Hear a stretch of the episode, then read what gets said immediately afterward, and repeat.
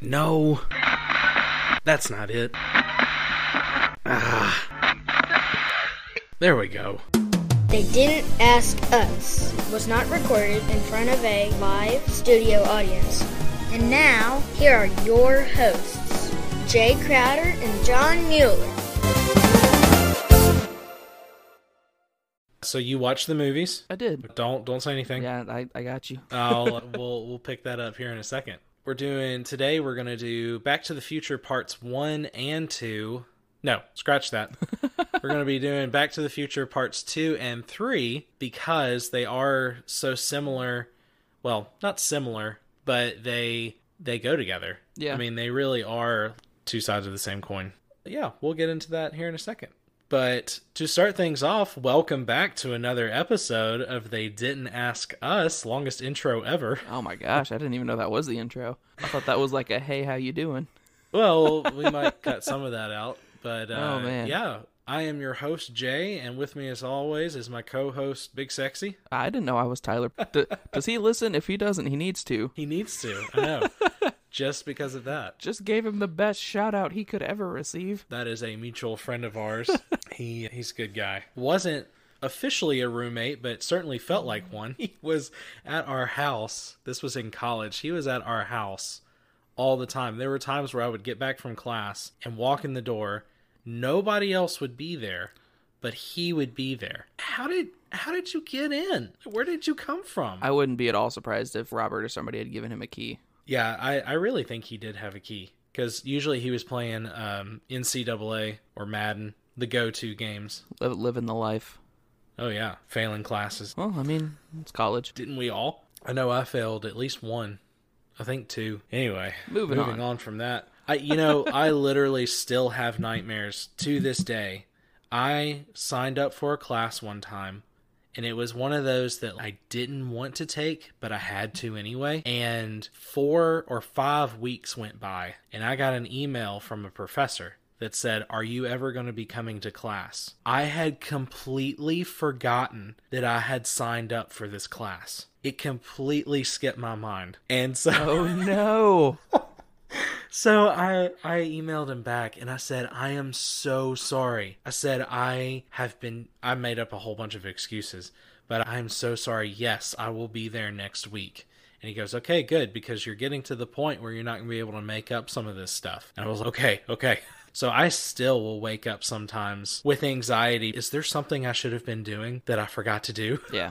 No, I still get, not on that scale, especially at work. Sometimes I'm just, is there something that I don't know that I'm not doing? And yeah. It's, one of my least favorite feelings. Oh, man, it's terrible. But yeah, so anyway, I hope everybody has had a pretty good summer so far. It's been a little slow just because none of our movies have been coming out that we've been wanting or looking forward to. Recently, Artemis Fowl came out on Disney Plus. I thought that maybe we might review that for our bonus episode, but at the same time, I'm not really sure. I read that it got some pretty terrible reviews. I remember reading those books when I was a kid, and I was thinking about it last night. My timeline for the things that happened when I was a kid is really approximate. So this could have been a 4th or 5th grade book, or this could have been an 8th grade book. And those are very different stages of reading comprehension, right?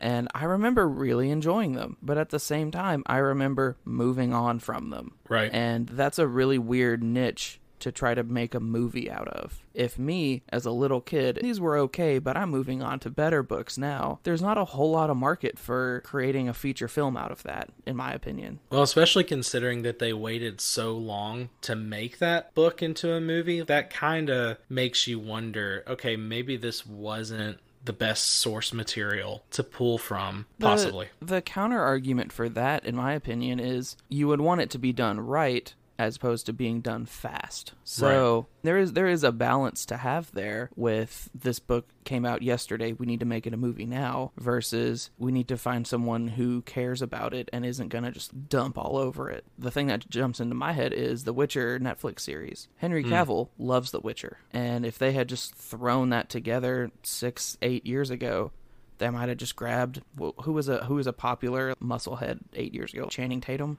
Sure, yeah. And it would have bombed, and it would have been terrible. But as it is, it's pretty enjoyable.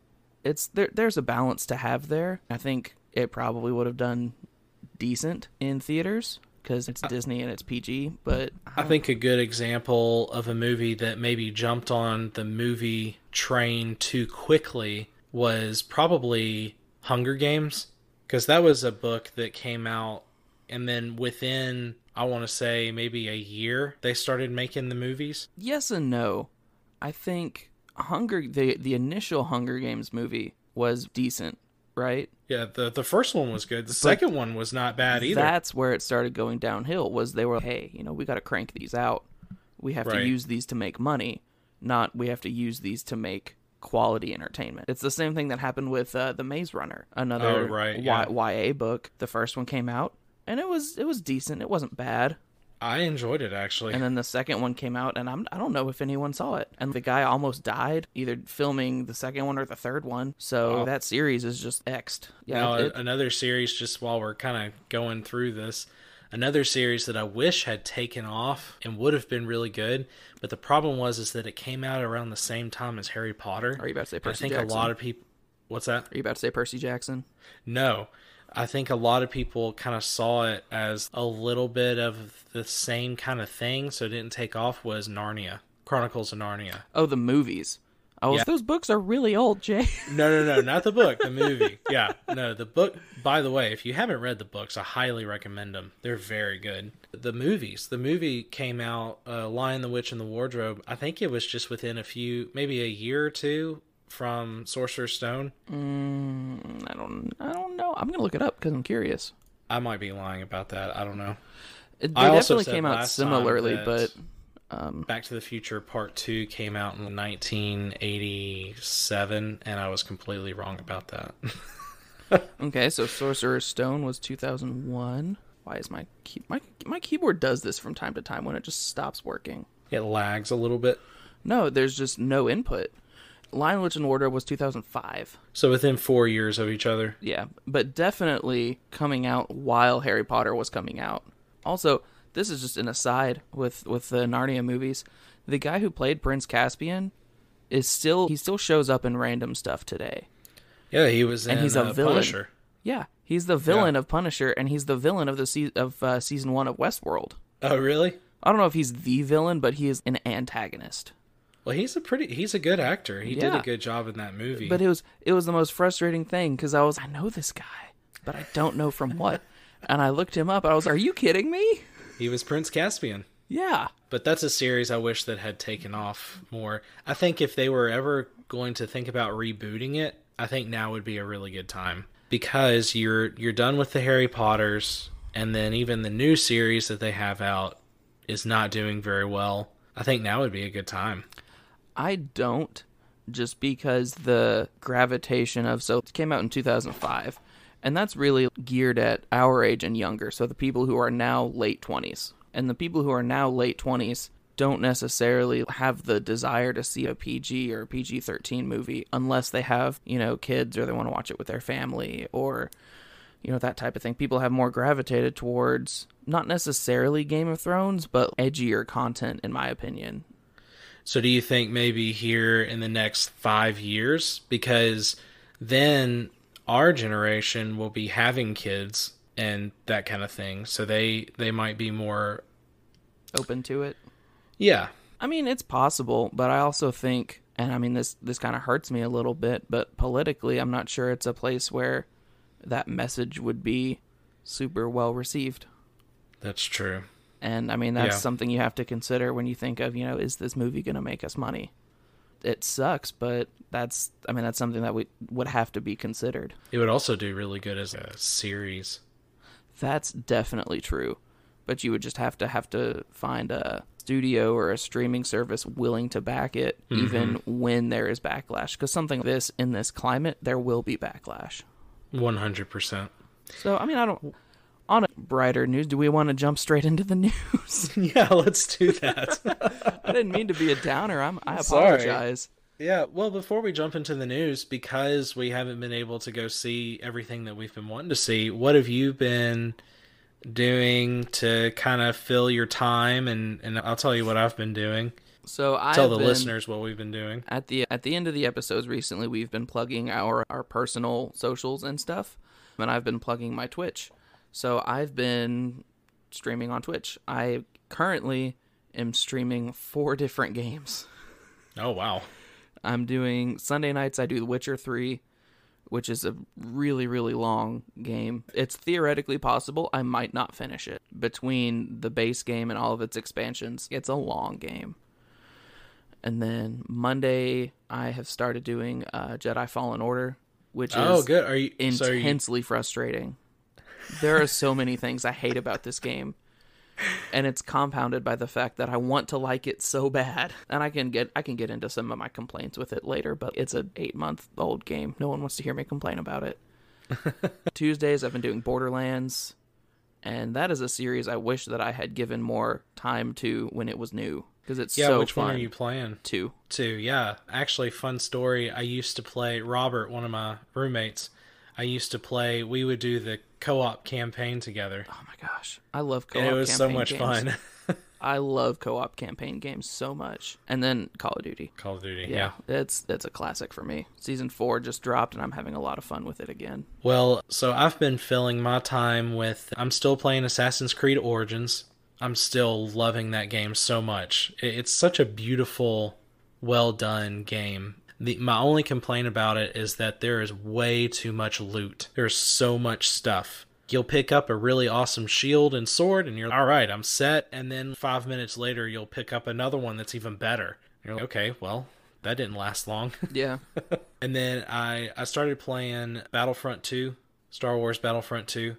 It's okay. It seems kind of, I've been playing the story mode with that, and it's just been kind of...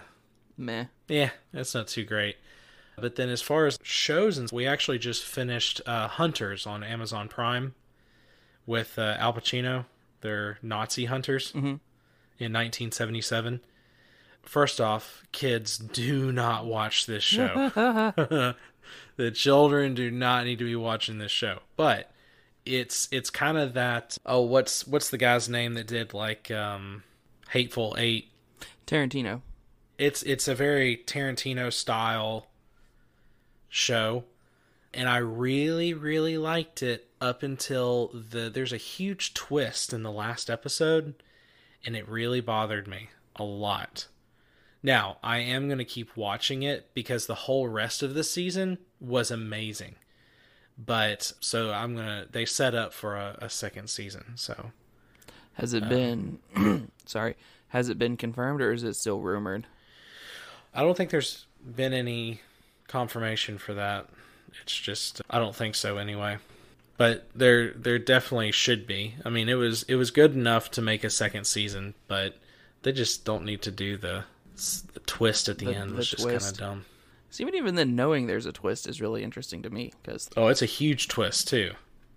You get to it, and what? That's pretty fun. But at the same time, you're like, why? That's not as fun. That's a terrible twist. When you're watching it, you're just like, what's even going on here? This is a very unnecessary twist. Yeah. They just wanted the shock value, but didn't really think it through. That's what it feels like anyway. I believe it. But anyway, moving on into the news. First up, I know you probably already know this, John, but Spider-Man Miles Morales was revealed by Sony, but it's now been confirmed that the upcoming PlayStation 5 title isn't a true sequel, and what we actually saw is just going to be an expansion. Yeah, effectively, it's a remaster and an expansion. Yeah. Which, I mean, I'm excited for, because in 2020, the fact that console exclusives still exist is awesome. I know that's a very unpopular opinion, because I'm sure, like, you being on Xbox, you would love to play Spider-Man. Oh, yeah. But I would love to play Halo. And, I mean, I can, because I have a PC, but if I was just on PlayStation, I'd be like, well, I'm never going to play Halo again. Right. And, yeah, the whole PS5 event, I wish I had been able to watch it, because it went on when I was at work. But I tried to keep up with it as well as I could. And aside from the memes about how the PS5 looks, yes, I think that it has gone very... Oh my gosh. So the way it looks kind of, you put a PS2 in a white 3-ring binder, right? For the people who haven't seen it yet. And so it's got these spires at the top of it. And Jay and I live in Middle Tennessee, in and around Nashville area. And Nashville has this building we affectionately call the Batman building. Yes. And someone on Reddit photoshopped the PS5 in there as the Batman building. It looked so funny. That's fantastic. But yeah, it looks, the future of gaming is here. I'm excited because, I mean, I'm not going to, as a rule, I don't get anything on launch just because, you know, Red Ring of Death and all what happened with the 360s and like all that crap. But so I have pulled up here to my left all the games that were confirmed at this, and I'm just going to hit the high points. Spider-Man, Miles Morales, Gran Turismo 7, which with a new graphics engine in a new console should look incredible. Godfall, which I think they said, yeah, so this is a hack and slash Destiny or Borderlands with swords, and that has my attention. A new Horizon Zero Dawn game, a game that looks graphically very good, but I have zero desire to play it. Oddworld is going back to a franchise that I never touched. Resident Evil 8, which I feel will be terrifying. Demon Souls, which I feel is very Dark Souls-esque. I don't know. I haven't played any of them. Do you think that the Resident Evil 8, do you think that will have a lot of VR type of stuff? I think it can. It'll depend on what GPU they put in the consoles, because, I mean... Because I know PlayStation has been doing that a lot more. I don't know. I kind of hope not, because, I mean... Well, I don't know why I would say I hope not. I wouldn't do it anyway. So, I'm a very skittish person. So, even watching people play, like, Resident Evil or Dead Space, or these games designed to be frightening, even that freaks me out a little bit. So, yeah. I don't know. I mean, I'll watch people play through RE8. I probably won't touch it personally. This kind of frustrates me. It's a... What is it? What is the actual word? GTA 5 Enhanced? When did this game actually come out? In 2014 or something? Like, yeah, it had to have been at least, like, what, 2016 maybe? Yeah, just give us GTA 6 already. They're bringing Ratchet and Clank back, Jay. Oh, really? Yes. I'm very excited because I remember playing these games when I was a kid. And when you're a kid, they're great little cartoony adventure games and all of that stuff. They should do another Spyro. They just did the remaster, I think, so it's probably in discussions. I can't say it's in the works or not, but it's being discussed, I would imagine. Let's see. 2K21, I mean, those come out every year. It's just being, you know, designed for 4K. It'll look incredible. Hitman 3, I think, will be really fun. I'm really bad at Hitman games because they require stealth, and I have zero stealth. See, I love the stealth. I'm so bad at stealth. Oh, they might bring Control to... That was one of the more revolutionary games of 2019, but I don't know a lot about it. I just remember it has a very, very high reputation. Destiny 2 is going to be jumping to the next generation of consoles, and I think Bungie has confirmed PS5 can play with PS4, Series X can play with Xbox One, and then 2021, the plan is cross-platform amongst... PlayStation could play with Xbox and PC, that type of thing. Awesome. So generational crossplay first is a really, really cool concept to me because it hasn't been done before, to my knowledge at least, and definitely not with a AAA game like Destiny. I mean, Valhalla, obviously. Really, they're gonna keep Siege? There's a Gollum game in development. Yeah, what? I saw that. Tells Gollum's story from a perspective never seen before. What? Is this going to be like an RPG where Gollum is the hero? Because that would be I don't know. And then it's, are you just going to be crawling around on the ground and eating raw fish? That's going to be weird. I would definitely watch people play it before I would buy it myself. But, I mean, that's just kind of a reflection of me as a gamer at this point. So there's this new game. I don't know if it's confirmed that it will be PS5 or not. I think it's a Sony exclusive called Ghost of Tsushima. The way it was explained to me is it's like the Witcher games, but you're a rogue samurai in feudal Japan. So that sounds amazing.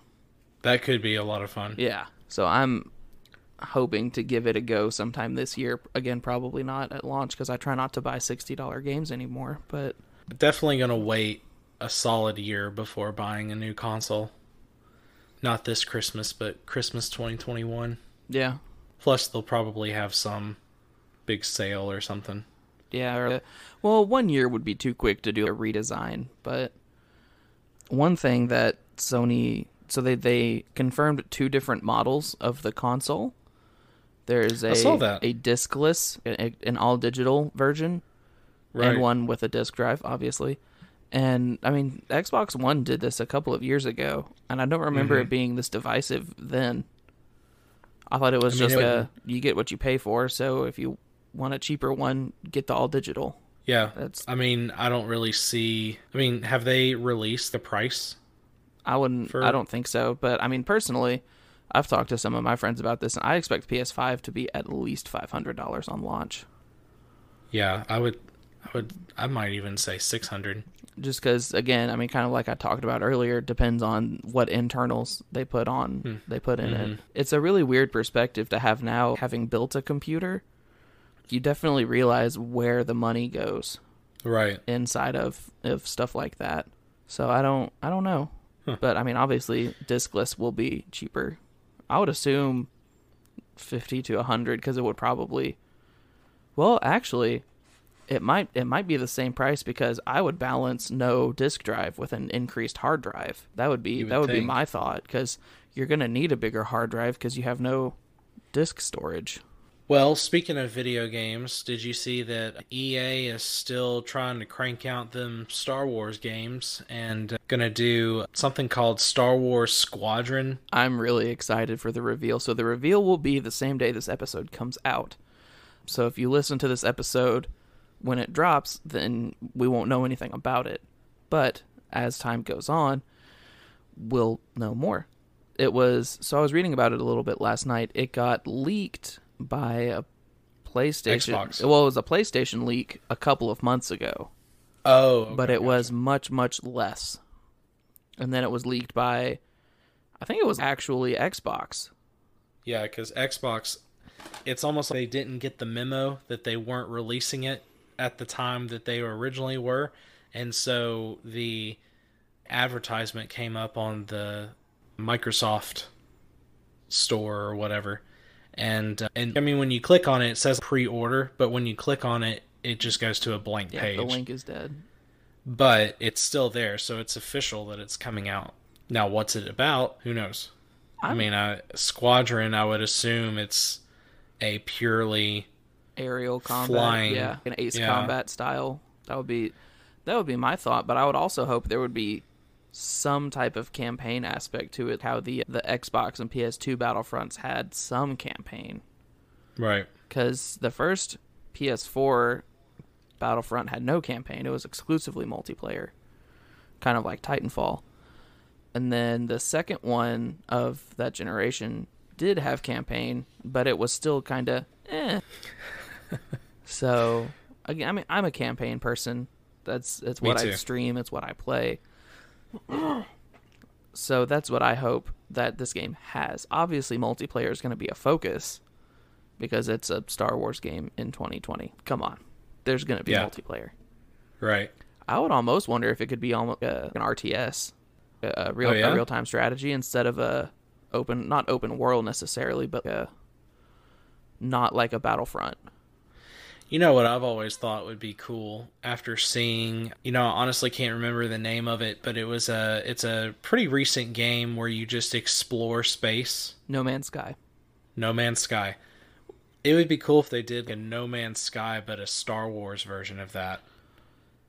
That would be really interesting, but I feel like, again, there would have to be some type of linear progression, not A to B levels, but things to accomplish. Because I feel No Man's Sky could get really boring if there's nothing to do. Right, which is how it was at the beginning. It was literally just explore. It's supposed to have rebounded fairly well, though. It has, yeah, because they released like a second version of it that has come out now, an updated version. And it's now, from what I've heard, it's much more entertaining than it was before.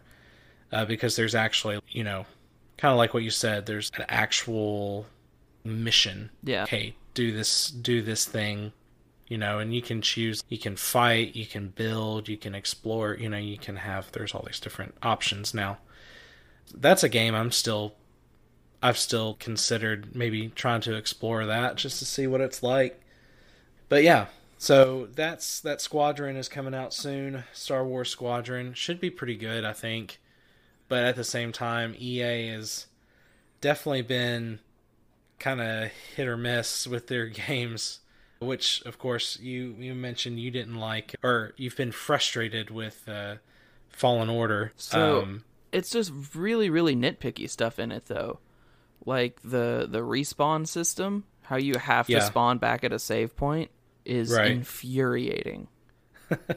Because you could be 10, 15, 20 minutes away from a save point, and then you just get one shot because you ran out of stims, and there's no health regen, or at least not where I am in the game yet. Does it come later? No. Dang it! This is such a frustrating game. But it's, I don't know. I did get the Double Blade really early, which for sure helps. Yes, it does. It definitely helps. But there is, I don't know. The progression of getting wall run, double jump, push, pull, all of that stuff, it seems very delayed. Knowing it's a respawn game and knowing how good they are at wall running, I was like, wall running's going to be in this game eventually. I don't know when I'm going to get it, but... And then I got it pretty early. It's Respawn. It was always going to be in here. It's, from what I've never played the Dark Souls games, but from what I've been told, it's a lot like Dark Souls. Yeah. And they were famous for their, you know, you build a campfire and that was your save point. So it's that same idea. Yeah. But it just, it took some getting used to, because it's not just a walk in the park. I mean, it's got some difficulty to it. Yeah. You bring up Dark Souls, and I feel like that's one of the things that was most eye-opening for me, because like I said earlier, I've never played a Dark Souls game, but a friend of mine who is also on Twitch is also streaming Fallen Order right now, and he's the one, he hopped into my chat, and he was like, yeah, this is a lot more like Dark Souls, and I responded to him. I was expecting more like Force Unleashed. So even going into the game, I had that kind of flawed expectation. Mm-hmm. And if I had gone into it expecting it to be Dark Souls, it's a completely different mindset, because Dark Souls, you go into it knowing, oh, I'm going to die a lot. Yeah. Even high level or high skill Dark Souls players, I don't think there's ever been a deathless run in Dark Souls. I'll have to look that up later, but... I would be kind of shocked. Pretty sure there has. I remember seeing a video one time. I'm going to look it up now. Well, while you're doing that, I'm going to go ahead and go to the next bit of news. Tenet by Christopher Nolan is still planning on a theatrical release with only a 2-week delay. So originally it was going to come out July, I want to say 17th, but it's now going to be coming out at the end of July. Mm-hmm. So... not going to be much of a delay there. I'm so glad that he's decided to go ahead and release it in theaters. I think that's a wonderful idea. I think I know our theater here in town, it actually just opened back up and is showing older movies, which is pretty cool. I mean, none of them are any that I would want to go see, but... Ours is showing the Muppet movie right now, and I really want to go. Oh, see, I love the Muppet movie. I would go see that one. I love the Muppet movie so much. Yeah, in 2019, someone did it. I don't know if this has the actual date on the post or not, but it took 2 weeks of attempts, trial and error, and many deaths. So, wow. I guess you would just have to reset. That's, wow. But I would hate myself if I was trying to do a deathless run. Ugh. Yep. Ugh. He obviously has a lot of time on his hands. Yeah. So it's been done, but... And then last on the news is The Witcher Season 2 is set to resume production in August. The only reason I put that down was because I love that show. So I'm really glad that they're going to continue with production here soon, because I want to see what happens. Yeah, I still haven't finished it. I've watched one more episode. I think I'm on episode 6 or 7. But it's really weird balancing watching the show with playing the game, because they're... the same but different. I think the show is supposed to be more like the books. That's what I've been told. The games are more an extension of the universe. Well, it's definitely... I thought it was a good series. It was confusing how it jumped around so much, but once you figured it out, it was okay. This is making a lot more sense. But I hate how it just ended. Like you really didn't get a solution at all. I hate that when stuff just stops. When it doesn't truly end. The first movie I remember that did that really ticked me off was Fellowship of the Ring. Oh yes, because Fellowship of the Ring. I mean, obviously it's the first of a trilogy, so it's not going to end well. But it just the movie just stops. Well, in the book, I don't know how much you know about Tolkien and the Lord of the Rings, but originally he wrote all three books was just one book. Like, he wrote it all together. But they released it in parts because it was so long. So that's why it does feel like it just kind of ends, is because really you're supposed to keep going. So extended edition marathon when? Oh, gosh. Oh, my goodness. Talk about a chore. Oh, my gosh. Now, that's a series that they've keep talking about, but I don't know when it's actually going to happen. The Amazon one? Yeah. I mean, at this point, I would imagine everything's up in the air, because even with it having been confirmed, and I think all might have been scheduled. I mean, who knows what the landscape is going to look like once all the dust settles? Did you see that? This is news. Did you see that? I forgot who it was that reported it, but they said that going forward, Hollywood is recommending that these studios, for their scenes of close intimacy, be either cut or CGI going forward because of this virus. Did you see that? I did not, but that's hilarious. I was like, so anytime that they are kissing or doing other things, that is... Could you imagine being a CGI designer right now? Being like, I got into this industry because I wanted to make the next Avengers. And they're like, nope, that's not what I signed up for. I don't want to do that. No. So anyway, that's a thing. Gosh. I'm not sure how serious. I don't know. It's getting so political out there. It's scary. It's so, so wild. Anyway, main event? Main event. I'm in. Let's do it. All right. So, welcome back to parts 2 and 3 of Back to the Future. We decided to do this because John... Well, I got to come up with a nickname for you.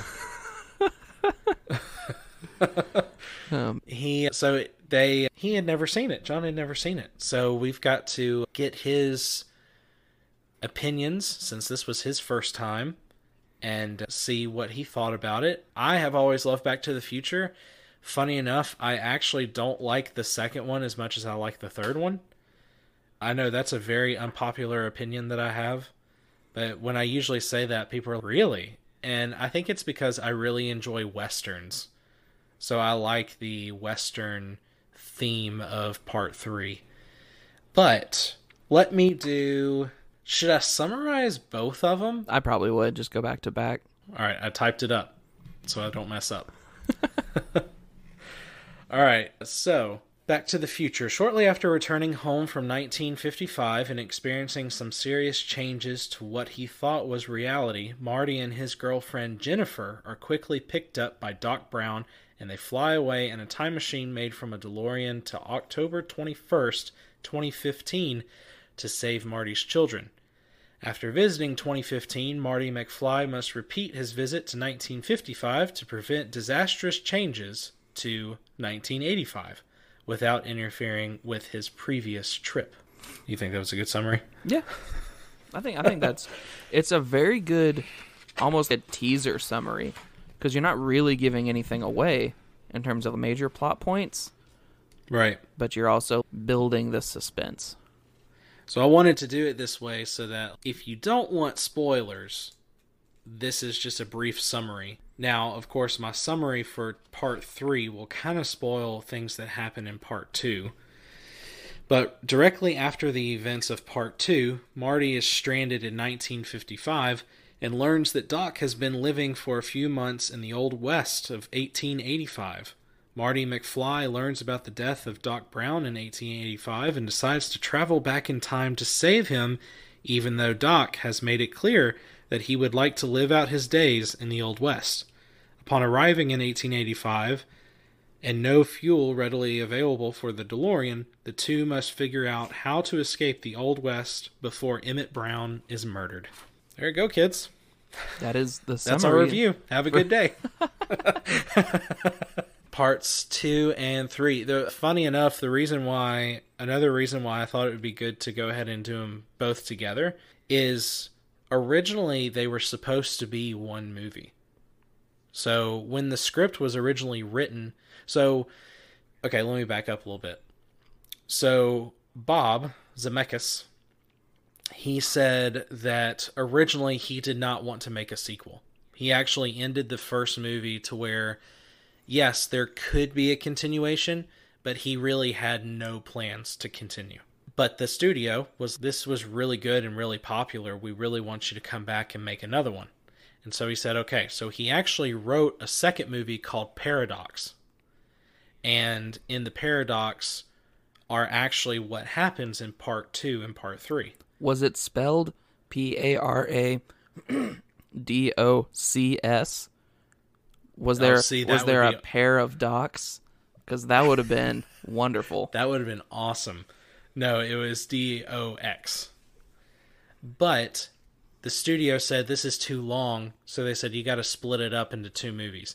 So that's why the end of the second movie, there is such a huge cliffhanger. You were just talking about how you hate how stuff just ends. Well, talk about a movie where something just ends. That's exactly what happens. Is it just is, nope, this is it. And so the next part actually follows up right after those events. So they were actually filmed together. That makes sense, because one of my favorite things about part 2 is how it ends with a teaser for 3. Or at least watching it on Netflix, that's how it did. So it was almost like the movie ended with a trailer for part 3. Yeah. So in terms of did it end or did it just stop? It stopped, but then it almost started again before it ended. So I actually, to let you know, this is going to continue. Yeah. So I actually really enjoyed that, because from a transition standpoint of movie to movie, that's one of the better ones that I can think of. Because like you said, it was written to be one movie and they were filmed back to back. So they had all of the footage already. So it was all there. Yeah, I actually really enjoyed that specific aspect of it. But I think I'm with you that I enjoyed 3 more than I enjoyed 2. Really? 2 is really cringe. Okay. It's a lot of cringe. So let's get more into detail. So, well, I guess just real quick, just for those that are not wanting spoilers, part 2 came out November 22nd, 1989, and part 3 came out May 25th, 1990. So pretty much back to back. Yep. And then, of course, the actors and actresses, or I guess they actually like to just use, I'll just say actors. The actors in the movie are pretty much the same, except for the dad leaves, and then also Jennifer is replaced with Elizabeth Shue. So if you don't want spoilers, skip now. Or go watch the movie and come back. See, that's what I really want you to do. I mean, it is a good movie. I mean, it's worth watching. Especially if you enjoyed the first one, you're going to enjoy the next 2. I would say. I mean, you'll appreciate the next 2. I don't know that I would go so far as to say enjoy. Okay, 2, there you go. In my opinion, because we've talked about this in the past about how I can't do cringe stuff. A lot of humor in The Office or Parks and Rec just makes me physically uncomfortable. And that same situation happened a lot in part 2. When I was just like, oh, why is it? Oh, why? And so for me, part 2 is effectively just a vehicle to get to part 3. That's a good way of looking at it, I think. And I don't think I have the same necessarily appreciation for Westerns that you do. So that's not really why I like it better. But I just didn't really like the narrative of part two, because I think the it's lazy story writing. How every time they need something to happen, they go, "What is it, Marty? Are you chicken?" It's lazy. It happens 8 times in 3 movies. So I like that you brought that up, because the second movie is the part two and part three is when they bring up the chicken, you know, and says, you know, suddenly Marty's got this sensitivity to somebody calling him a name, when that really didn't show up at all in the first one. It. And so that, to me, I never liked in either of them. I always thought that that was something that shouldn't have been added. But it's addressed in the third movie. They kind of dance around it in the second one because of all the bad situations that gets him in. But in the third one, his old ancestors, hey, listen, deal with it. Don't let that define your life. And then, I mean, obviously it changes his entire future. Yeah. So the third one is better almost solely because of that one conversation. Because I didn't enjoy the second movie because, oh, what is it, McFly? Are you chicken? And then he would just automatically do what he wanted them to do. Yeah. I hated that. So Marty and Jennifer end up going to the future. Of course, Jennifer, poor Jennifer, she goes to the future, but it was almost like they went, oh, wait a second, she doesn't really need to be here. And so they knock her out and stuff her away in the car. No. Or no. On top of a trash can. They stuff her away in an alley. Yeah. Yeah, that's a safe place. Which is questionable at best. And I did like the depiction of the future. I think that's why the part two always had such a draw.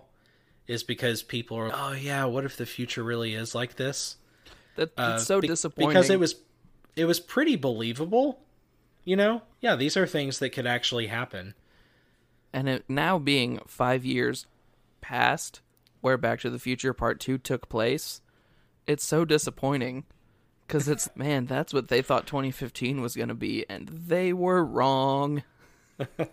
I will say one thing I had a much greater appreciation for after watching part two is the Tesla truck. Yes. Because that's what cars looked like in Back to the Future Part 2 was the Tesla truck. So I thought that was very funny. Yeah, it was very interesting. Of course, you know, for a while, you know, everybody kept asking, how do you make the hoverboards? And, you know, there was a rumor that went around for a long time that Mattel had actually created a hoverboard specifically for that movie, and people believed it for a very long time. Real?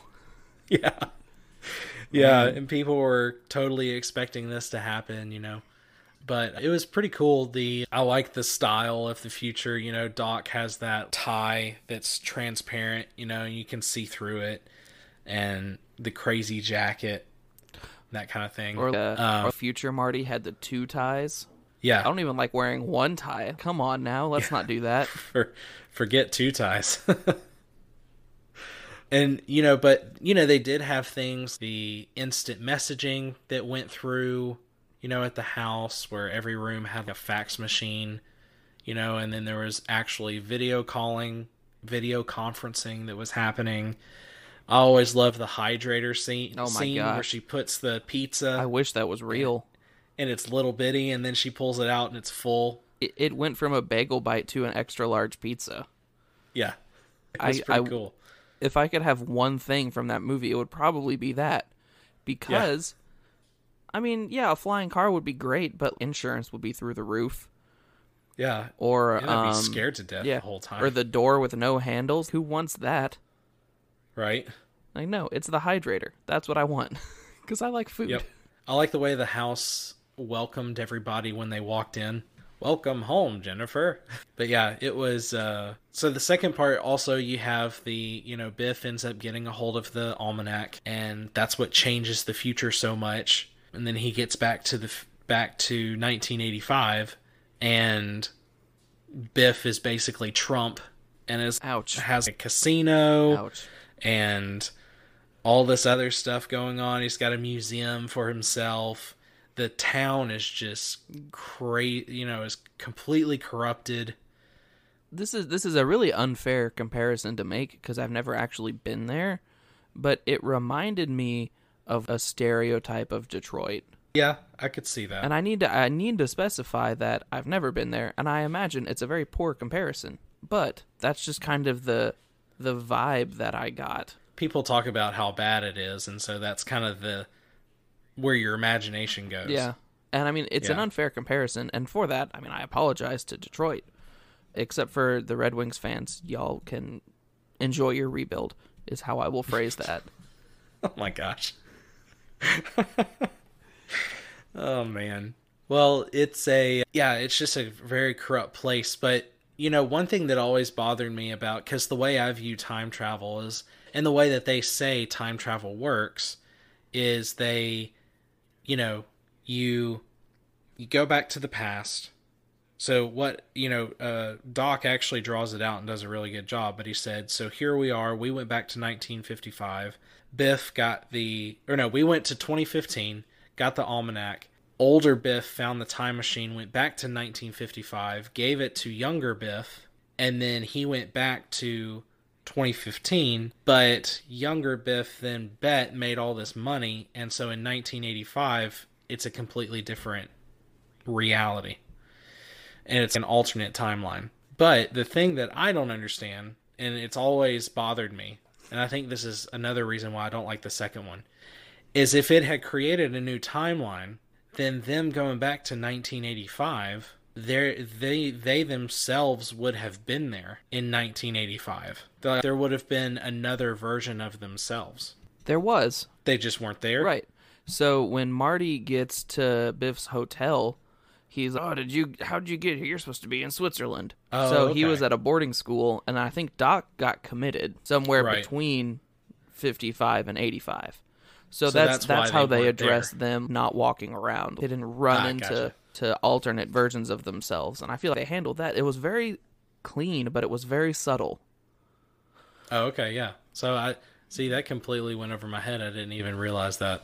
Because I guess I always imagined that when they got back to that time, they would have turned into those versions of themselves, I guess, or something like that. I have no idea. I just know. I think this is something that I might have talked about when we talked about the first movie. After the first movie, I felt a little bit bad for Biff, because Biff in the original timeline is doing all right for himself. You know, I mean, he hasn't changed from the person he was in high school, but materially he's doing well, and then Marty goes back in time and just really royally messes everything up for Biff, and then goes back and he's a peon basically. So part of me felt bad for him, but not really, because he was the villain.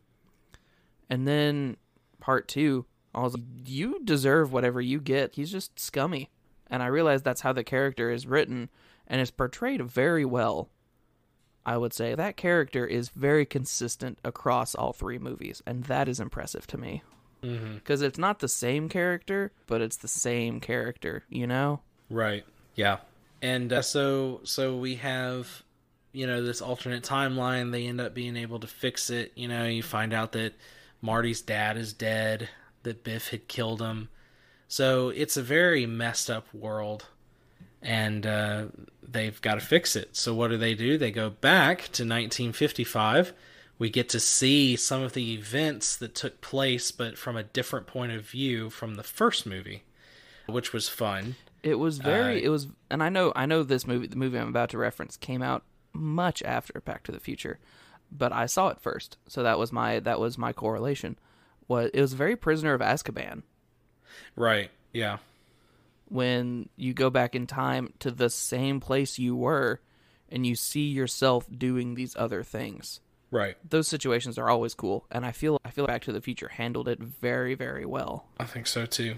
They did. I like the way that they do time travel in this movie, because one of the things that somebody has brought up to me before is, you know, time travel in a lot of movies, they do time travel, but then they don't just time travel, they also travel through space, because They might time travel, but then they end up in a completely different part of the world.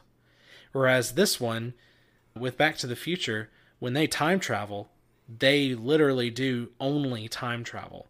So yeah, they disappear from this time, but when they reappear in the other time, they're still in the same location. I mean, yes and no. And I don't mean to split hairs, but I'm gonna split hairs. They're the same location on the planet, but the planet might not necessarily be the same location in space. That's true. So, I mean, if we're going real in-depth here... Let me just push up my glasses. He just pushed his imaginary glasses back up. Well, actually... Due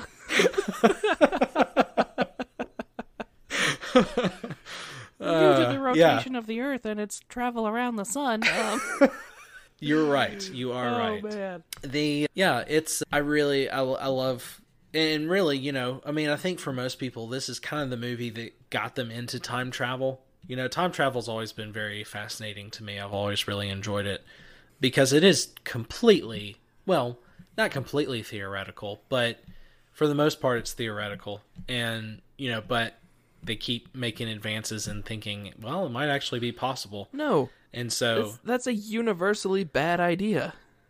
Oh, yeah. I mean, 100%. You would never want to actually do it because the consequences could be super severe. Yeah. Because you have no idea how it's actually going to change anything. The butterfly effect, so to speak. Right. A movie that I did not see, but I feel like warns against the dangers of time travel. Oh, for sure. 100%. But yeah, so they end up fixing everything the way that it should be. You know, they burn the almanac. Biff isn't able to do the betting that he was originally going to do. And but the only thing that happens is the lightning storm that was going on during that time. Doc gets hit by the lightning in the DeLorean and gets sent back 100 years to... Well, from 1985, okay, anyway. Okay. I was like, I'm so confused. To 1885. That's one thing that is very confusing in this, is who goes where, when. So it's initially, they go to the past, and then they go to the present, and then they go to the future, and then they go to a different present, and then they go to the past again, and then they go to the very past, and then they go back to the present. It's real weird. And technically, it's all in the past to us. Dang it, Jay. Even Back to the Future Part 2, at one time, it was the future. No. Oh, but now it's not. It's all the past. Oh, man. So they really need to change the title of the movies now. It's no longer called Back to the Future. It's Back to the Past, and then to the past again, and then they go back to the past, but then they go further in the past. But then that leads into part 3, which I love. So even though part 2 does just kind of end, I do like the way that it ends because the Doc has just disappeared. Marty's still standing there. He has no idea what's going on. And then this guy just shows up and you're, oh man, what's about to happen? Something's about to go down. I thought he was a time cop. That's what I thought too. My initial reaction was the people from The Flash. Yeah, how they have to monitor the speed force, and when you abuse it, you get wrecked by the magic cops or whatever. That's what I thought it was. I thought it was a time cop, right. And then he was like, "Nope, I'm just here from Western Union to deliver this message." Are you Marty McFly? And then he gets a letter, and it's from Doc, from 1885, and he's been living peacefully the past few months in the Old West of 1885, and he's under no circumstances do I want you to come back and find me, which means. Of course he's going to go back and find him. I mean, come on. Of course he is. Which one of the things that kind of inspired it, though, was they find out in part 3. So I guess, see, this is exactly why I did parts 2 and 3 together is because it really does just kind of go directly into part 3. And so part 3, they get in and you find out that Doc is actually dead not too long after he wrote that letter and got shot. So by they've got to, Mad Dog Tannen for a matter of $80. $80, that's right. Who's not Biff, but he's Biff. I mean, he's Biff. Yeah, which he is talked about in part 2. Did you notice that? I don't know if I did or not. the museum to Biff right outside of his casino. I don't know that I caught that. It talks about one of his ancestors, and it talks about Mad Dog Tannen. Huh. But yeah, so part 3, Old West. I thought so. So it starts off, Doc in 1955 dresses Marty, and yes. Marty walks out. He's like, "Are you sure this is what they wore?" He looks like a rodeo clown. He does. He's got fringe on fringe. He looks like, I don't know. He looks like something that you would dress a Red Dead character up as, just as a meme. Yeah. But anyway, he's wearing this bright pink shirt, and I mean, pants, they're whatever. He's got white boots on. No. The boots were bright red. Oh, that's right. But he never changed into them because they were uncomfortable, so he was running around 1885 in his Nikes. Yeah. And so it starts off, he's dressed like a goober, and then Mad Dog Tannen tries to kill him, and then Doc comes out of nowhere with this funky-looking sniper rifle. Yeah. And I'm just, first of all, if you're going to claim to be so good at range, don't get that close. Right. Because he's already too close, but at the same time, it's the Old West. Things are unreliable. But I just thought his scope looked so goofy. Obviously, it did not belong. No, not at all. Yeah, talk about standing out in the Old West. You got something like that, people are going to be like, what in the world? But also, this is a thought that just hit me right now. So Doc hides the DeLorean in an abandoned mine shaft. And that's where 1955 Doc and Marty find it and use it to send Marty back to 1885. But in 1885, would there not have been a DeLorean there that was undamaged that they could just drive back to the future? In the past, when Doc hid it in the mine shaft. Yeah. Would it not be in there with an undamaged fuel line? It would have been in there without an undamaged fuel line, but it's the Native Americans that attacked him that caused the fuel line to leak. Right, but they caused the fuel line to leak when Marty comes back. So I'm talking about the one that Doc, like in 1885, Doc has hidden it. I'm talking about the one that Doc hid initially. Uh-huh. Why couldn't they just use that to repair the one that Marty came back in? There are two DeLoreans there. Oh, you're right. You're right. Yeah, I didn't think about that. That really bothers me now. That literally just hit me. I was like, in this segment of 1885, there are two DeLoreans. Right. Huh. That's a huge plot hole that I have never realized before.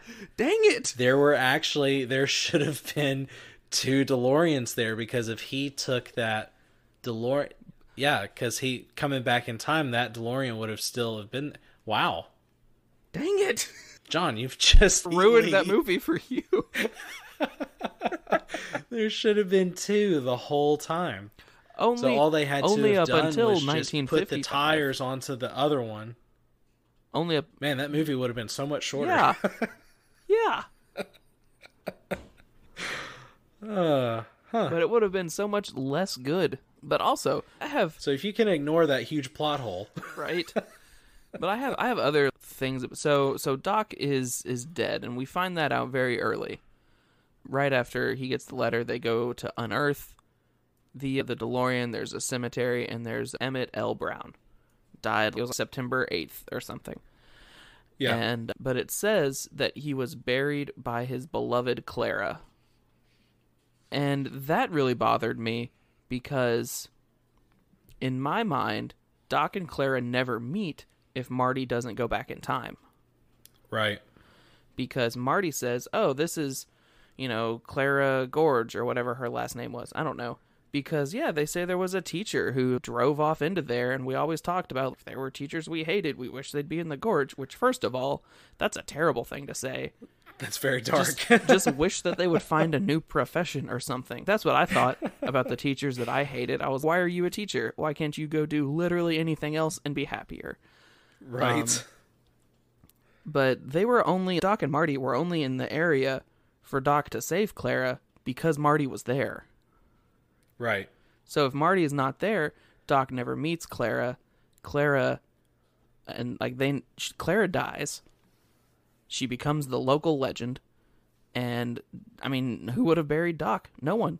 Yep. So that's another massive plot hole to me. Yeah, well, that one's one that's always kind of been there. Yeah. But I've just always just... That one's one I could always ignore and be like, oh, well, you know, you got to move the story along. Yeah. But this last one you just dropped on me, that's a major one. I never thought of that before. That's just... I'm coming up with more questions now, which I guess is good.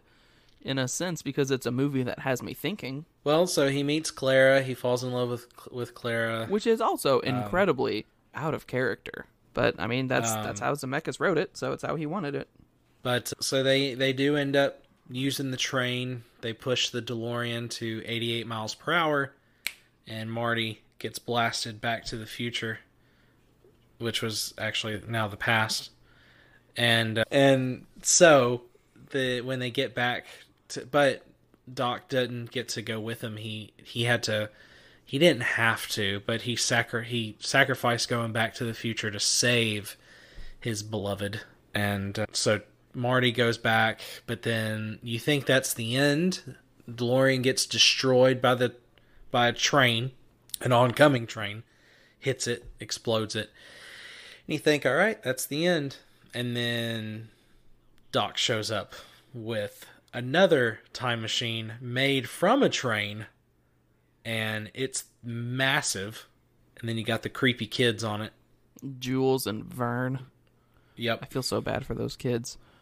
I've only ever known one Vern in my life, and he was my parents' CPA. I say was because he retired because he's old. Or there's a Vern Lundquist, who's a sports commentator that I hate because his voice is annoying, which is a really bad trait to have if your whole job is using your voice. Yeah, that is. It's very unfortunate. Yeah. I don't know. Also, the question was so at the end of the movie, Marty and Jennifer are in his souped up little Toyota. And he's at the red light, and Needles is like, "What's the matter? Are you chicken?" And I was like, Needles didn't exist in 1985 before, did he? No, he didn't. He was exclusively a 2015 character that Marty never saw. Only Jennifer did. So is that just a character from that had never been in frame and he already knew? Or I had a problem with that. I was like, we don't know that Marty knows him. We've never seen him before, but at the same time, we didn't spend much time in 1985. That's fair. In the first one. That's fair. So. I don't know. I do really want to like the movie. And I like 3 much more than I like 2. But I still think 1 is the best. Obviously, if you're going to watch one of the Back to the Future movies, you're going to watch the first one. No, yeah. No one just watches the third movie of a trilogy. No. Who would do that? I guess if the third one was your favorite, but at the same time, this was one that you really have to have the other ones to have the context of what's going on. Definitely. But yeah, the first one is without a doubt the best one.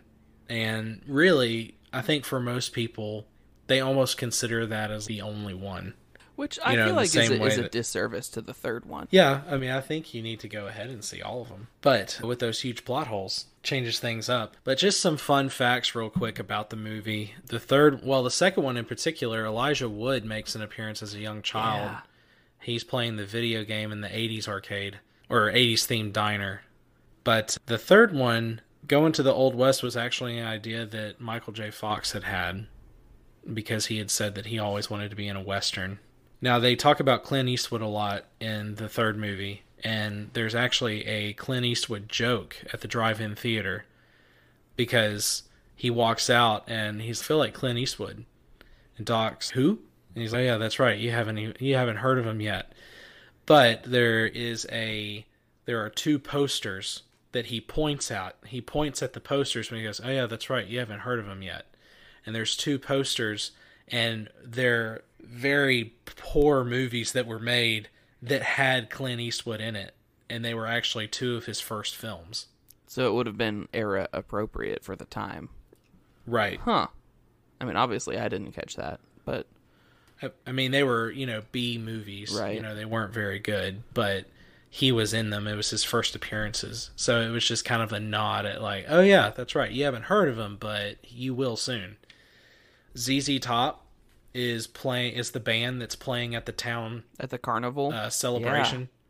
I kept looking for him because in the so what Back to the Future did that I didn't know, they did the James Bond thing of the credits at the beginning, like more credits than most movies have at the beginning at least. Yeah.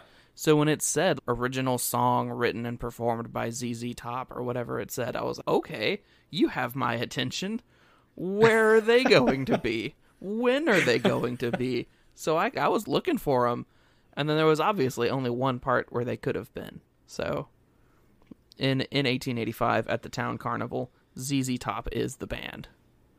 Yeah. And that was very entertaining. Very fitting. Yeah. But yeah, and then just the original movie with, I mean, it was filmed together and it was supposed to be one movie originally, but anyway, so that is parts 2 and 3 of Back to the Future. Pretty good movies. I don't know. I really enjoy them. You know, like we said, they really are things that you have to watch. Like you have to watch them all together, or at the very least, you kind of need to watch 2 and 3 together. Yeah. Or at least close together.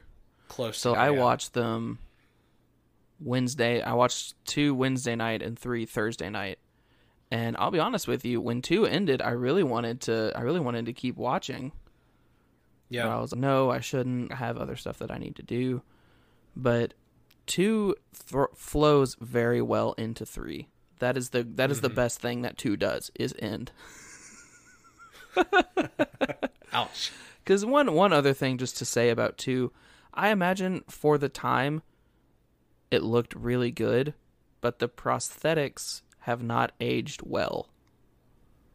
No. So in that sense, it still looks very 80s. And that's not to say it looks bad. It's to say it compared to 2020 movies, it does not look good, which is not a fair comparison. So if you haven't seen these movies and you already listened to all of these spoilers anyway, that's just something to keep in the back of your mind when you go in to watch these movies. Because that shook me a little bit. Because, I mean, I watch modern stuff. So yeah, some movies age well and some movies don't. But that was Back to the Future. Hope you enjoyed it. Hope you watched it. How are we going to do scale for this? Are we going to try to rate 2 and 3 on a scale? Or do we just want to rate the whole trilogy on a scale? We should probably just do the whole trilogy as a scale, I guess. Okay. So, what is a notoriously bad trilogy? Because the best trilogy, pure trilogy, in my mind, is Star Wars original trilogy. I can agree with that. So then, would it be prequels or sequels? Those are the worst trilogies I can think of. Are the other Star Wars trilogies? We could do. Okay, so as far as trilogy goes, I would put Star Wars first. Or like The Mummy. That would be a really bad trilogy. Oh, gosh. Is that even really a trilogy? I personally would think so, because The Mummy and The Mummy Returns and whatever the third movie was called, I don't know, were like a single entity. So, but when Tomb of the Dragon Emperor, the one with Jet Li, was so much later, it almost felt like a reboot and not necessarily a fourth movie. Huh. In my opinion. Okay. Well, let's see. So Star Wars would definitely be at the top there. I might put Indiana Jones right below that. Ooh, that's a good one. And then I would probably put I think I put Back to the Future after Indiana Jones, followed by the newer Star Wars trilogy. And then the prequels. I think I would agree with that, except for me, swap the Star Wars trilogies at the end. I think the sequels are worse than the prequels. Yeah. So I agree with that. I can't think of any more trilogies. I mean, I guess Hunger Games, Blade. Blade. But I'm very bad at judging those because I actually don't like the first movie. And I really enjoy 2 and 3. They're not good, but I really enjoy them. Or the Underworld series. That was a trilogy, wasn't it? Ish, from what I understand. Yeah, 1 and 2, and then Rise of the Lycans. Yeah, You had 1 and 2, and then it just kind of jumped around a little bit. Yeah. So I don't know. I'd put it up there. I mean, it's definitely mainly because of the first one, because the first one is It definitely carries it. So, but as far as like rating, as far as inside the trilogy, I would say for me it's 1, 3, 2. I agree. Almost in the same way Indiana Jones 1, 3, 2. Because 1 and 3 are really close, and 2 is a distant third. Yeah. I agree. Well, I like that. That's a very non-confrontational end there. It's weird. It's a weird feeling. Wrap it up. Yeah. Well, thanks for joining us. Yeah, and I guess that was it, because I mean we didn't have anything else to argue with that. So I mean it's the end of the episode as usual. I mean we would love to have you reach out to us. We talked earlier about the things we've been streaming, playing, occupying our time with. Let us know what you've been doing. Hopefully it starts with, listening to our episodes as they come out every 2 weeks. But if not, let us know. Jay, do you have anything to say to the viewers before we get to the end spiel? Yeah, before we get to the end, we really want to hear from you because we have a bonus episode this month. We have 3 episodes in June. And so we'd like to hear from you to see what we should do for our bonus episode. I have a few ideas, but I'd really like to hear from you if you have something specific that you think would be a lot of fun for us, fun for the listeners that might be interested in it as well. It can be something new. John and I, a few months ago, we did an anime, which is completely out of our comfort zone. I won't say comfort. I'll say it. You will say comfort zone. I'll say comfort zone. Completely out of our comfort zone, and but we went ahead and did it because somebody was interested in it, and but it's definitely it kind of opened our eyes and exposed us to new material. So if you have an idea, please mail email us, send us a message on Facebook. John will give you how to contact us here in just a second, but we want to hear from you. Yeah, and you can reach out to us. I mean, if you're a long-term listener, you know the places, but I'm going to tell you, just in case you're a new listener, you can reach out to us on our Facebook page. It is facebook.com/theydidn'taskus, no spaces, no punctuation.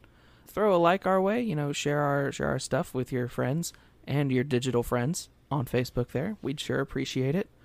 You can message us on there, I imagine, or if you would want to go with a different route, you can send us an email. Our email is theydidn'taskus@gmail.com.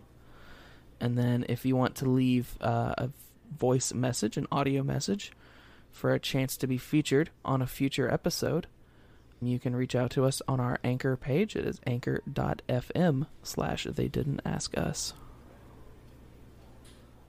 That is all. And if you want to follow me on Instagram, I am thenerdis_n.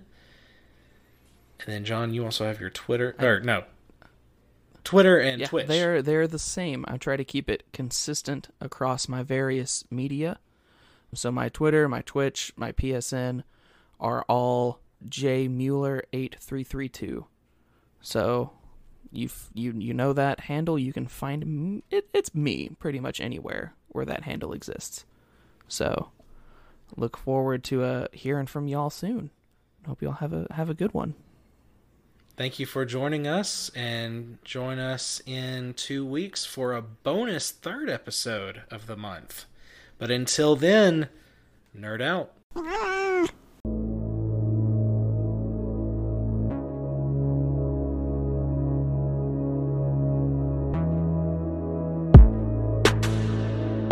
Thank you for joining us on this week's episode of They Didn't Ask Us. If you have any comments, questions, or concerns, you can reach out to us at theydidn'taskus@gmail.com. You can also reach us on our social media. Our newly created Facebook account, facebook.com/theydidn'taskus. While you're there, feel free to like our posts, follow our page, and share our content with your friends. We would love to have you. Check back with us in 2 weeks to hear more ramblings and opinions from your new favorite podcast.